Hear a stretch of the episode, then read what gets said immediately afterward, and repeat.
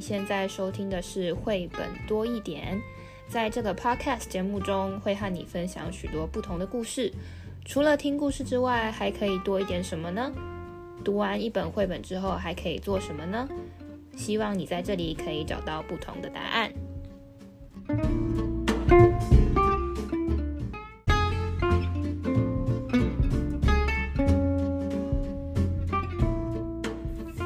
嗨，大家好，我是皮老板蚊子。我们今天要看的这本书，它跟画画有关系。诶，嗯，画画我好像不擅长，其实可能不是，是没自信。可是我觉得就是。画画这件事情，这个能力还蛮重要的。我也觉得耶，就是说你不用画的真的很像插画家那种很好，很有细节。但是有时候你画画可以帮助很多事情的理解。比如说，嗯、比如说我们上课做笔记的时候，你可以画个小插图，或是现在不是很流行做那种很漂亮的笔记，图像笔记。对对对，什么心智图啊，其实有一点这种画画的。这种线条啊，或者图形会很帮助我们在学习的过程的记忆。其实我也是觉得，如果我们不要想说我们未来一定要当画家的话，呃，除了文字之外，多一点图像是蛮美好的。而且我最近在看一本书，它是讲商业模型的书，嗯，然后里面就有讲到说，在讨论这个你的想法的时候，大家可以可以都拿便利贴。然后上面都用画的，你不要用文字写的，用画的，大家反而更可以沟通在同一个点上。哦，是吗？就是你文字的话，可能同样的一句话，可能大家理解的呃程度会不一样。可是你可能画一个画一个小火柴人在干嘛，大家都有很有具象化的感觉。嗯，也许哦，如果图像能力好的话，其实呢，它简单又便于沟通。嗯，所以我们今天要读的这一本书叫做《阿罗有支彩色笔》。哇，这个故事啊，真的是要讲说好久好久以前了哦。有多久呢？其实啊，他在呃很早就有了这本书的创作。那么文字接触到这本啊，应该是三十二年前啊，第一次教书的时候啊，那个时候上谊啊，这本书除了有故事，还有影片啊，课堂里面。不只是学生爱爱不释手，很爱看哦，蚊子也是相当的喜欢哦。所以呢，我们今天来看这个一支紫色蜡笔，一场奇幻之旅哦。想象力有多大，世界就有多大哦。我很喜欢哦，因为呢，在这个故事书里面呢，好像没有不可能的事诶。那我们来看看阿罗这支笔有多神奇，有多少可能。那么阿罗有支彩色笔哦，第一个我就很好奇喽。这个如果你翻开你你你手上有这本书，或者是去借阅，或者是买哦，它的封面呢，你就会觉得，诶，紫色的。我们一般的绘本啊，呃，有各种色彩，但是这个封面是深紫，这个笔笔触是紫色哦，蛮特别的耶。蜡笔有那么多色哦，呃，你喜欢哪个颜色？问我吗？是啊，我喜欢黑色。为什么？很明显呢、啊。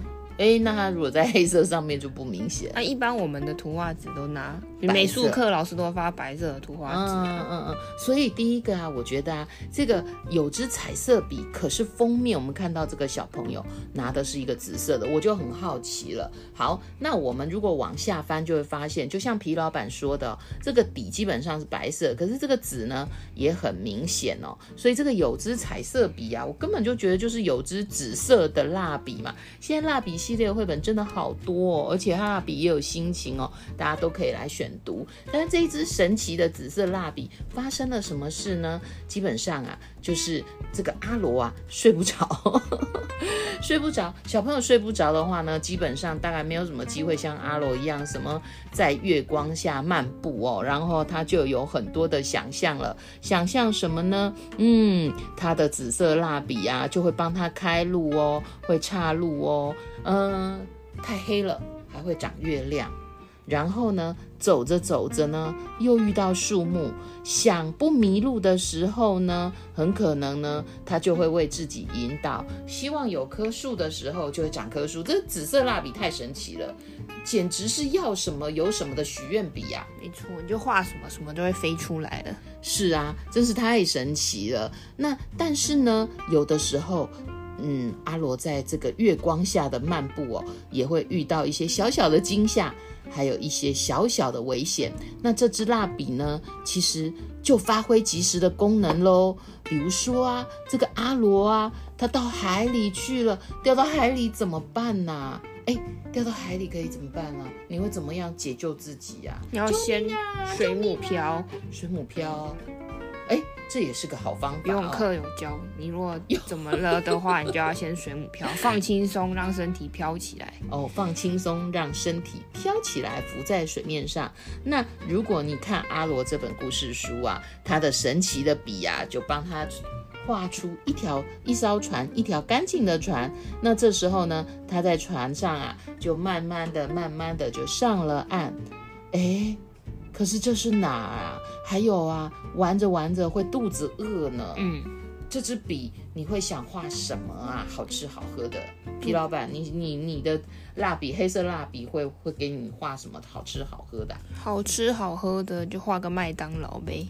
你看，你看，你这个现代人啊、哦。那如果你呃翻这本书的话呢，事实上阿阿罗也很可爱哦，他画水果派哦，而且这水果派啊有九种哎。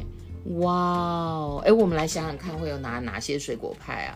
哎，我我我我很喜欢，呃，我不能吃太多甜的，但我也很喜欢，呃，欣赏一些甜点啦，比如说水蜜桃派啦、千层派啊。哇，想着想着就要流口水。如果我有一支这个紫色的想象的笔的话，我应该会画出十几二十种吧。那我就吃撑，吃太饱了吧？也是也是，嗯，可能笔不一定能画，呃，不一定能真的做出派来。可是呢，我们一定有能力，长一些能力去解决问题。这是我读到这边的一个想法哦。然后呢，阿罗继续冒险，继续往前走，会遇到高山。哎，一个小 baby 怎么爬到高山？他手上有那支神奇的笔。与其说笔，皮老板。我觉得他可能是不是在说某种能力呀？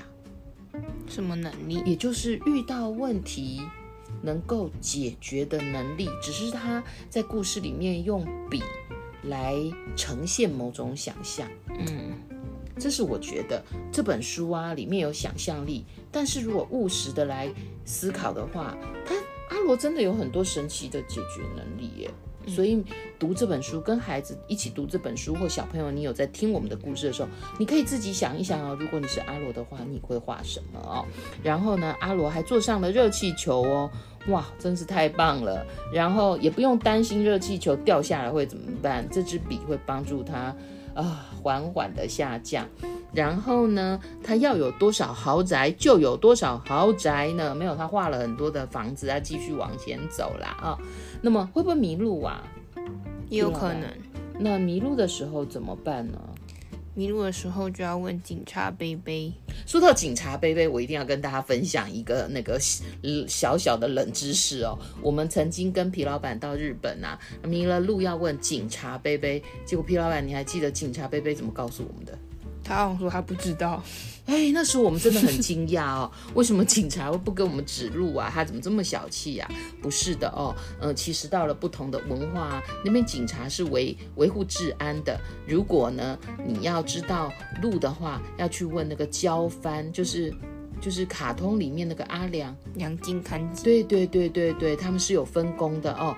那么阿罗呢，也为自己制造呃画出了一个警察哦，指指他的路。那么呢？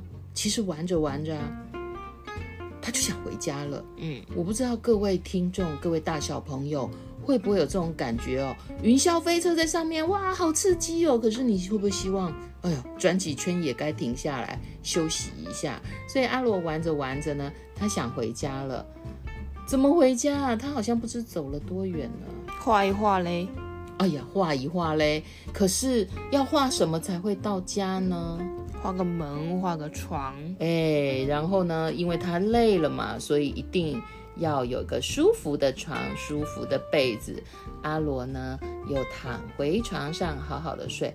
哎，读读这个故事，我有一个真的是觉得这个手法很高明哦。他他这到底是是是做梦呢，还是他真的是一个想象呢？应该是一个想象吧。嗯，可是说不定这也是呃。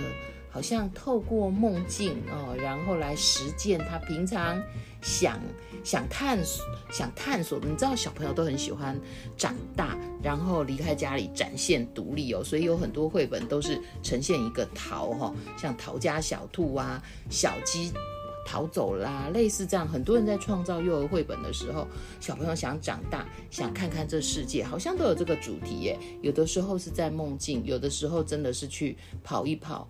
但最后好像都会回到他想休息的地方，就是他的家。这个就是阿罗有支彩色笔，呃，其实就是紫色的笔。然后呢，其实好像不止诶，阿罗有支彩色笔是最有名的。可是啊，这个系列好像有三本呢。是哦，嗯嗯嗯，有一本好像是阿罗的童话国，有一本是阿罗房间要挂画。